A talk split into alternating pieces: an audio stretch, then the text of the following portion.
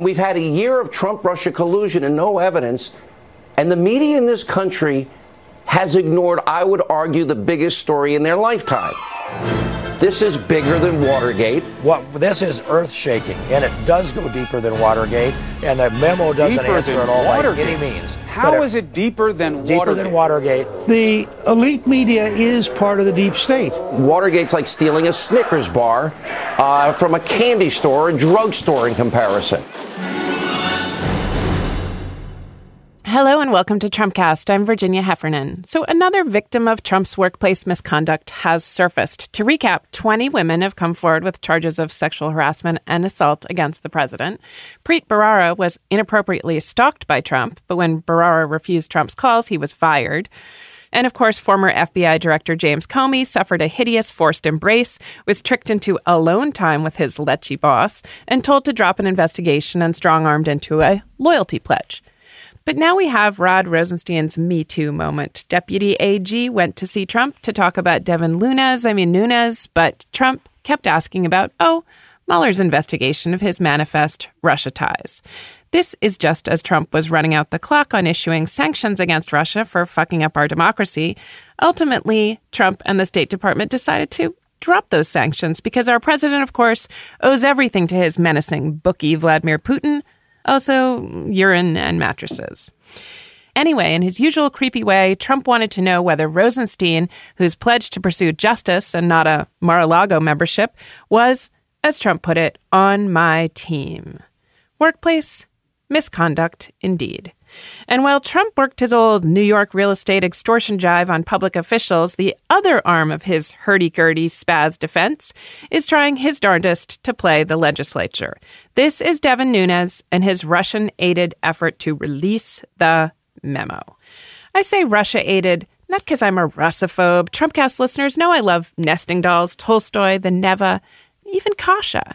And forget about the dissidents of my childhood, including Alexander Solzhenitsyn, who lived not far from me growing up, and Garry Kasparov.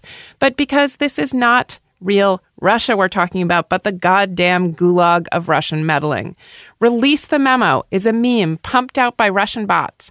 And if you don't believe me, check out the Hamilton 68 dashboard on securingdemocracy.org. Even 73 year old Senator Angus King of Maine looks at this thing to see if a weird, obsessive explosion among Republicans is organic American madness or Russian infiltration. So the Hamilton 68 dashboard is not just for millennials or the Snapchat crowd. If Angus at 73 can look this stuff up, so can you. I used to think where there's smoke, there's fire, but now I think where there's fire, there's fire, and this administration is in flames. And we haven't even touched on femme fatale Hope Hicks, who the New York Times report seems to be under investigation for obstruction of justice by Robert Mueller, which brings me to today's show Mueller. We're all counting on him to basically flesh out what's now plain as day. Trump's been obstructing justice both by vilifying the FBI and by outright demanding that the Justice Department do his bidding.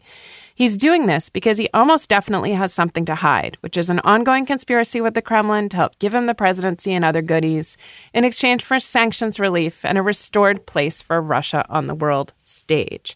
But should we count on the Mueller report? My guest today is an impeachment defense lawyer. Yes, there's such a thing.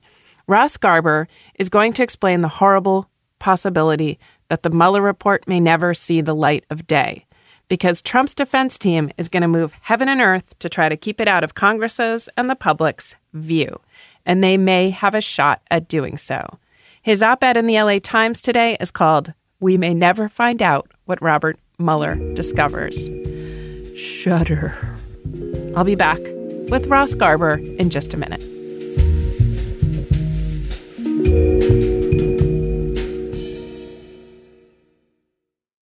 Joining me on the line is Ross Garber. He co chairs the Government Investigations Department at the law firm of Shipman and Goodwin in Connecticut. He served as lead defense counsel in impeachment proceedings of three Republican governors. Welcome, Ross. Happy to be here. As you know, I think there's something diabolically fascinating about what you do impeachment defenses. I think we found each other on Twitter and I instantly started asking you questions about how you how you do an impeachment defense, how you think of an impeachment defense, what is an impeachment defense. I'm going to ask you a sort of long opening question which is I know you are also an admirer of Ben Wittes and the Whiz Kids at Lawfare. I was listening to their podcast the other night. They were speculating, as one does, about Trump's defense attorney, Ty Cobb. I think the occasion for the podcast was Trump's um, then reve- recently revealed effort to fire Bob Mueller last summer. And they were speculating that Ty Cobb must have Trump in hand now because he hasn't, Trump hasn't moved on Mueller like a bitch recently, um, and uh, and maybe Ty Cobb has become the adult babysitter of our fantasies. He's getting Trump to cooperate with Mueller, to cool off, to submit to a closed hearing under oath. So I've speculated in the past that this is something like a hospice defense. It's kind of like the lawyer's saying, It's all right now. You can let go, Mr. President. You'll be with the angels soon. A kind of palliative morphine drip care so he doesn't thrash around too much before he meets his maker. Because I've been assuming that it's curtains for him when the Mueller report drops. But I'm coming to un- understand that you don't think this is a hospice defense. You imagine that maybe whatever the Mueller report says or whatever Mueller's findings are, whether they're devastating or fairly innocuous, that the Mueller report might be killed in its crib. We might just never see it. Congress might not see it. The public might not see it. None of us outside, you know, maybe Rod Rosenstein will see it. And that, holding up that report so no one sees it, could be a defense if impeachment seems like it's in the offing. Is that right? So I think we, where I start off is I don't think the president's going to be indicted, either because Mueller doesn't find anything indictable, or he finds things for which most people could and would be indicted, but decides, like Ken Starr did, that it's just not wise, it's not appropriate to indict a president. And some scholars have have said you can't ever indict a sitting president. Others say, well, maybe you can, but you shouldn't. And I think based on what we all know about Bob Mueller, it's unlikely that he's going to push the envelope, especially if the issue is, is obstruction, because an indictment will be litigated in court. It's going to be disruptive. It's going to be, uh, and, and maybe in the end, at the end of the day, it doesn't mean anything. So I think the president's not going to be indicted. So then the next question is where you are is all right. So then what happens? And under the regulations that apply to Bob Mueller, it's not like it was with Ken Starr, where the stat there was a statute that said that a report should be written and transmitted to Congress if if the independent counsel found evidence of impeachable offenses. That statute lapsed. Now the regulations that apply say the way it works is Mueller at the end of his investigation drafts a report, sends it to the Attorney General, and that report is to be kept confidential. Now, in this situation, the Attorney General's recused himself. Rod Rosenstein, the Deputy Attorney General, is acting Attorney General, so the report's going to go to uh, Rosenstein. It's to be kept confidential unless the regulations say the Attorney General in this case Rosenstein, decides it's in the public interest to release it. And so I think that's going to be the big issue. It's either Rosenstein deciding whether it's in the public interest or, you know, perhaps uh, Congress would subpoena the report and then the Department of Justice would have to decide whether to oppose the subpoena or not. So it is a question right now. And now uh, there's a lot of focus on uh, on Rod Rosenstein, and I think that's going to become uh, increasingly focused because of this issue of an impending report by Mueller. So this is immensely interesting and I think gets overlooked that we don't have to read Congress to decide will they or won't they even if Congress flips, we don't have to guess will they or won't they on the basis of the Mueller report. You know, uh, you hear a lot of people saying, you know, the Republicans are so in the tank for Trump that even if Mueller shows high crimes and capital crimes in the report, they still won't move to impeach. Well, it's possible, as you say, or probable that because of the new inhibitions on the special prosecutor, that they won't see the report at all, which I, I don't think is I don't think is factored into analysis maybe as often as it should be. Yeah, well, and, and two things. Number one is I'm actually not of the school that thinks that Congress you know, under no circumstances would ever do anything. Um, even a Republican Congress, I think we've all in politics seen, you know, bottoms drop out of approvals. And even back in the Nixon days, you know, Nixon held on to his approval rating until he didn't. Mm-hmm. And and here, if there is a, a negative report, you know, imagine it's it's very negative, and you know, any prosecutor and, and certainly somebody as smart as Bob Mueller can take even the facts that we know and make them look very, very, very ugly. Mm-hmm. And, and that's why I think there's going to be a you know a big question about whether that report comes out. The Attorney General, you know, presumably Rod Rosenstein in this case, is going to have to weigh. You know, on the one hand, well, you know, this stuff does affect the public, and so it it, it affects the public potentially dramatically, and so it is in the interest of the public for it to come out. On the other hand, investigations like this are traditionally kept confidential. Uh, they're done in front of uh, secret grand juries for a reason, to keep it confidential. Department of Justice longstanding policy is that you don't release stuff like this to the public if you're not charging somebody. And Rosenstein in particular was very critical of Jim Comey for releasing information to the public and, and, and said you don't this is what prosecutors and investigators do not do. You do not try cases in the court of public opinion. You try cases in court. Well, that was okay, but the, and the case there was that um, there's a, a little bit of a catch twenty two here because the information that Jim Comey released didn't rise to the level of a crime. It was a it was misconduct. And that was part of the reason that Rosenstein cited when he said it was a textbook example of what not to do, that this was um, an investigation of some kind of potential misconduct, but it was um, it ended up being you know raising like all kinds of smoke and fog around something without having uh, an indictment.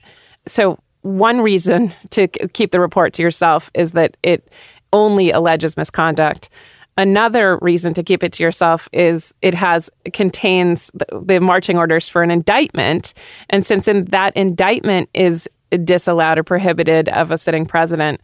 You know, do you know what I mean? You're you're, yeah, you're stopped both ways. I think that's one of the things that Rod Rosenstein might wrestle with. Mm. But fundamentally, it's sort of an on-off switch. It, when you're a prosecutor, do you seek an indictment or do you not? If you mm-hmm. do seek an, indi- an indictment, then the information becomes public. If you do not seek an indictment, then the information does not become public. And for most prosecutors, and certainly good prosecutors, you seek an indictment not just when you think there's evidence of misconduct, not even when you think there's evidence of a crime, but you think that you can actually get a conviction. You can get a jury to believe beyond a reasonable doubt that there was a crime. Mm-hmm. And so there are, there are cases that prosecutors and investigators investigate where they say, wow, this is this is misconduct. In fact, we think there was a crime here, mm-hmm. but we don't think we can prove it beyond a reasonable doubt. So we're not going to indict. And that information never sees the light of day. And it doesn't because, again, the grand jury process is secret, and unless there's an indictment, it's kept confidential. So, what if I want you to walk us through one of the impeachment defenses you've done, but I have one more question on this that just might show my confusion. Why can't the Mueller report just say, we've found evidence of a whole slate of crimes from small to high crimes and misdemeanors, and then leave it to why can't that be made public to Congress and then leave it to Rosenstein to decide whether to indict? Do you know what I mean? Why do the indictments and the report of the crimes mm-hmm. have to come at the same time? Yeah, so there's there's no provision at all for Rod Rosenstein to say in the regulations for Rod Rosenstein to say anything publicly at all about the investigation or what he found out, anything at all. And and that's normally how prosecutors operate. Sometimes what prosecutors will do would be to send a, a letter to a target of an investigation saying we haven't found evidence to sufficient to charge you at this time. Mm-hmm. And that's one way they, they disclose things. But generally, information from an investigation, any information, just isn't disclosed if it doesn't result in an indictment. Mm-hmm. Now, now, this regulation doesn't say what should be or shouldn't be in this report, or what it should look like, or anything like that. And we're talking about now the report, the only report that's authorized, which is the report to the to the Attorney General. Mm-hmm. And, and, so that can look like whatever whatever Bob Mueller wants it to look like, mm-hmm. really. Mm-hmm. And what about the committees? What if they what if the committees turn up which are not looking for prosecutions obviously, but what if they turn up evidence of crimes in their reports? Yeah, and, and that's really the way the process is structured to go. You know, Mueller and the Department of Justice are focused appropriately and solely on on seeing if there is evidence to support a prosecution and then prosecuting the crime. Congress mm-hmm. has a different uh, mission. Congress uh, is doing oversight. They certainly have impeachment authority, and and and whatever they turn up, they can make public, do it in public. And in fact, that's been the the tradition. And so, you know, if they find evidence of of impeachable offenses or other offenses, then that, yeah, certainly that can all be public. Um, so, how would you do this defense? Well, so I I think that uh, Ty Cobb is probably approaching it in a way that makes sense in terms of the document demands or requests from the, the special counsel. My understanding is he's producing them from the White House because he represents the White House. Mm-hmm. And now the question, though, is does the president testify or not? And that is that, that, that's a very very difficult thing. On the one hand, it's it's a challenge for a politician to refuse to testify because it appears they've got something to hide and and they you know do have obligations to the public. On the other hand, most politicians that I've represented make terrible witnesses hmm. because they've made their careers on two things that are, are very problematic if you're a defense lawyer. One is they are used to disregarding risk. You don't become hmm. a successful governor, senator, congressman, certainly not president, mm-hmm. if you are always following the advice of your lawyers and you're always listening to the people who say no. Mm-hmm. And so that that makes for a very difficult client. And the second thing that makes for a very difficult client to testify is somebody who is used to accustomed to selling themselves. Mm-hmm. Salesmen make terrible clients, and politicians are sort of salesmen squared or, or cubed. Mm-hmm. Uh, they're people who are used to trying to make people believe them, make people like them, make people do what they want them to do. And when you're testifying, that's a terrible trait to have because that, especially combined with the first element, leads people often to say things that aren't entirely true. Anybody, anybody. We're not just talking about, you know, Trump here. Anybody, anybody, anybody.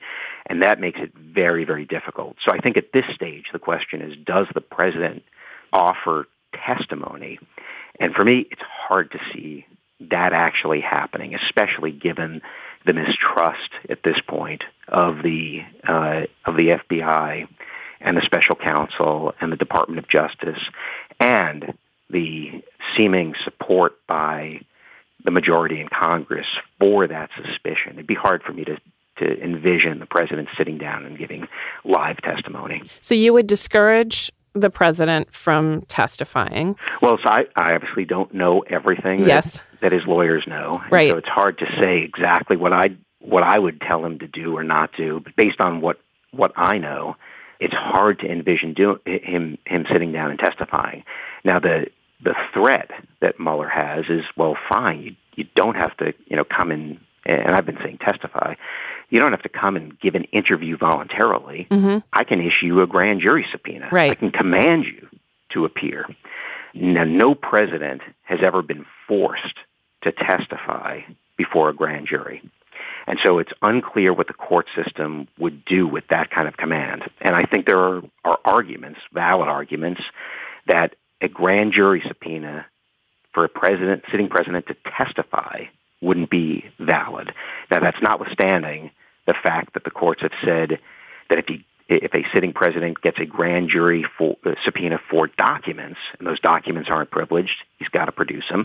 Mm-hmm. And that's notwithstanding the fact that the the courts have said that under certain circumstances and under certain conditions, a subpoena to, to testify at a deposition that's valid. Mm-hmm. And also notwithstanding the fact that some presidents actually have testified before grand juries, I think there's still a good argument that a sitting president can't be commanded to appear before a grand jury to offer testimony. And so I think maybe that may be a, a, a legitimate and viable thing for the president's team to say. Mm-hmm. And that argument's been made before, and it's uh, resulted in, on the one hand, a situation where President Reagan gave testimony in written answers mm-hmm. to a to a prosecutor, and in the case of Bill Clinton, uh, he actually gave testimony, but he did it from the White House and he did it with his lawyers with him, which normally isn't how grand juries work. Mm-hmm. And so I think prosecutors have sort of recognized that that there is some danger uh, that a a grand jury subpoena for the testimony of a sitting president wouldn't won't be enforced. So there's probably room to negotiate here, and the only question is how far will will will Mueller be willing to go? Will he be willing to to let the president answer written questions? I I, I don't know. Uh, maybe he will. Maybe he'll he'll let the president answer written questions as sort of a first pass, and then see after that. But I think that's that's what we're looking for now. So those that might be uh, Cobb and his team might be focusing on looking ahead toward maybe quashing the, or challenging those subpoenas if there are if such a thing are ever issued and then also before that basically just trying to keep Trump out of the witness seat. I mean there's if, yeah. you know you you say it, it, for most politicians it's it's not a good idea or it's sort of dangerous from the, from the lawyer's point of view um, and Trump would seem to be a cartoon of every description you just gave of politicians. I mean, inclined to lying and self salesmanship and so forth. Well, I think there there are without adopting that description. But yes. I, I, think I think there are there are two things that are pointing to to perhaps a more aggressive posture going forward by the defense team, mm-hmm. uh, and, and, one is the fact that that Ty Cobb, who's the White House lawyer responsible for the investigations, isn't, he says he's not involved at all in the negotiations with Bob Mueller, not involved at all. Mm-hmm. Uh, and two, uh, John Dowd, the, the president's personal lawyer, has said he, not the president, will be making the decision about whether the president testifies. Hmm. To me, both of those things add up to potentially a much more aggressive posture uh, with respect to Mueller going forward. Hmm. Uh, and the reason for that is uh, the aggressive posture is not going to come from the White House. Ty Cobb saying, I'm not involved in the discussions. Uh, Cobb can say, I've produced all the documents that Mueller has looked for. I've facilitated interviews with uh, White House personnel. You know, this is not a White House thing. It's not an official thing. Hmm. You know, we've done everything we we're supposed to do. And then Dowd, it sounds like, is teeing it up to say, look, this isn't, as we know, the president really wants to sit down. He said repeatedly, yes. I want to sit no, I look forward to it. I look forward to it. This was not the president's choice. He wants to sit down. This is my choice. Uh, this, is, John Dowd's choice.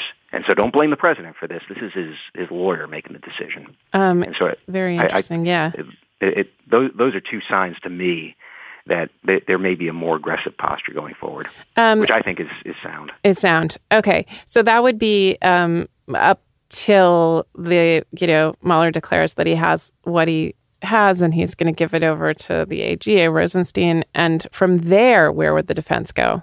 Well, so then the question becomes uh, Does Rod Rosenstein release the report uh, either directly to the public or in response to a demand or a subpoena by Congress? Mm-hmm. Uh, and, the, and then the question is how does, you know, assuming the, the president doesn't think that would be a good idea, how is that advocacy done? Is it is there advocacy? Is it public advocacy? Hmm. Uh, is it advocacy by the president's personal lawyer? Does he go meet with Rosenstein and make a pitch? Does mm-hmm. Rosenstein is he willing to meet with him? Are there letters? Uh, is Ty Cobb from the White House involved in that? Hmm. And, uh, and and that becomes important because I think you know one of the underlying currents might be the rights and prerogatives of, of a president, some form of executive privilege. But hmm. again, one could see why the White House wouldn't want to be involved in that discussion, mm-hmm. meaning, you know, right? Uh, and so I think that's something to watch and also to see what Congress says about it. Does Congress, the, does the majority in Congress say, well, yeah, I mean, we're investigating this too. Of course, if there's a report, we want to see it. Or do the Republicans in Congress say, well, actually, no, we don't want to see it because it would be improper to, to have it disclosed. So I think that's something to watch for. Now, there's also, I suppose, the chance that Mueller sort of does a, a full Comey, which is he put aside a report to the uh, to the Attorney General, maybe he just does a report to to Congress and even the public. He says, "Hey, look, you know what? This is something that's important to the public, and the regulations don't prohibit me from doing it, so I'm just going to do it." Mm-hmm. Uh, that would surprise me, uh, especially given how things have played out for Comey. But I suppose that's a possibility too. You know, the there, there's going to be an enormous imagine a scenario where after this long investigation and all of this time and effort and all of these interviews of White House personnel and all of these documents produced, imagine a scenario where the Department of Justice says, well, yeah, we're not going to charge the president, so I guess we're done. Mm-hmm. Uh, you know, I imagine, you know, you and your colleagues in the press would go crazy if that's the case. Mm-hmm. Um, and lots of folks in Congress would go crazy if that's the case. There's going to be an enormous amount of pressure on the Justice Department to make some sort of disclosure. And so it's going to be interesting to see whether they fold to that pressure, whether they decide it's in the public interest, or whether they decide to that it's not in the public interest to make this disclosure and, and to not fold to the public pressure. One last question. You are an observe close observer of impeachments at the at the state level, at the Senate level. What is going to happen, Russ? What's going to happen?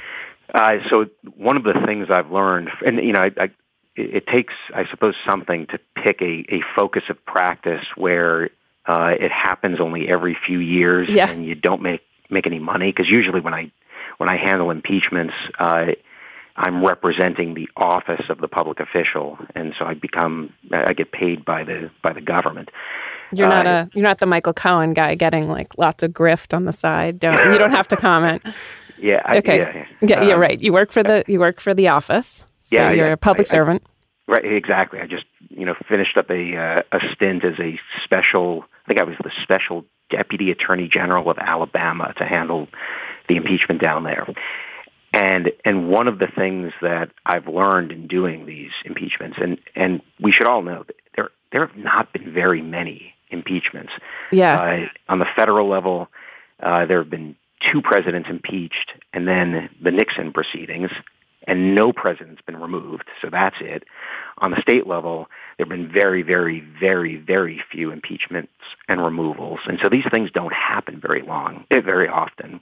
I've done a few post Clinton, which is the last federal in, uh, impeachment, and and a couple of things I think uh, you know I've learned uh, in doing them repeatedly that we can uh, we can think about. One is no one knows what's going to happen. Mm. No one knows what's going to happen. Mm-hmm. Uh, I've I've seen uh, you know too many times when everybody thinks they know, and, and then it plays out differently because ultimately we're talking about you know politicians and we're talking about power and and, and things shift you know as we've seen rapidly, and that's mm-hmm. what you know, impeachments and legislative investigations are about. So no one really knows. That's one. Number two is more often than not, the deciding factors aren't playing out in public. Hmm. Uh, the high-minded and approach says in the Constitution is that you can be impeached for for treason, bribery, and other high crimes and misdemeanors. Gerald Ford, when he was in Congress, said essentially you can be impeached for whatever Congress wants to impeach you for mm-hmm. at that moment in time. And and one of my jobs is often to remind people that that's actually not a, a an okay way to look at things. But in again the real world, where it's about power and politics, that's often you know sort of what it's reduced to. Um, and, and I think the third thing, and there are lots of things to look at, but the third thing I'll I'll point out to look at is normally in politics and in impeachments, things are worked out between the executive and legislative branches of government, between the president and the Congress. Mm-hmm. That's where things are worked out because it's politics. That's where things are always worked out. In impeachments, when it gets to a certain point, the gears of politics are essentially grinding. And so things, it makes it much harder for things to work out. And that's when, for lawyers, things get particularly interesting because sometimes then courts get involved, and they are a wild card. Hmm. Uh, and often people don't think about what a wild card they are until things wind up in court. In the Clinton administration, there were decisions about the attorney-client privilege for the president and his White House counsel that had dramatic results where the courts said, yeah, there actually, in a grand jury investigation, there isn't a privilege. Amazing. We know about the Nixon decision on executive privilege. So when courts get involved, that introduces a whole different layer of wackiness and uncertainty. And so I think that's uh, that's another thing to watch out for. You know, will there be an actual claim of executive privilege? Will Mueller push hard and issue a grand jury subpoena? Will this any of this wind up in court?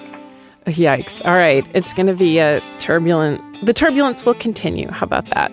That may be true. In our But we always troubled through it, nation. right? We, we, we always get through it. We- Maybe that, I'll hold on to that today. Um, There you go. thank you so much for being here, Russ. Thanks for having me on.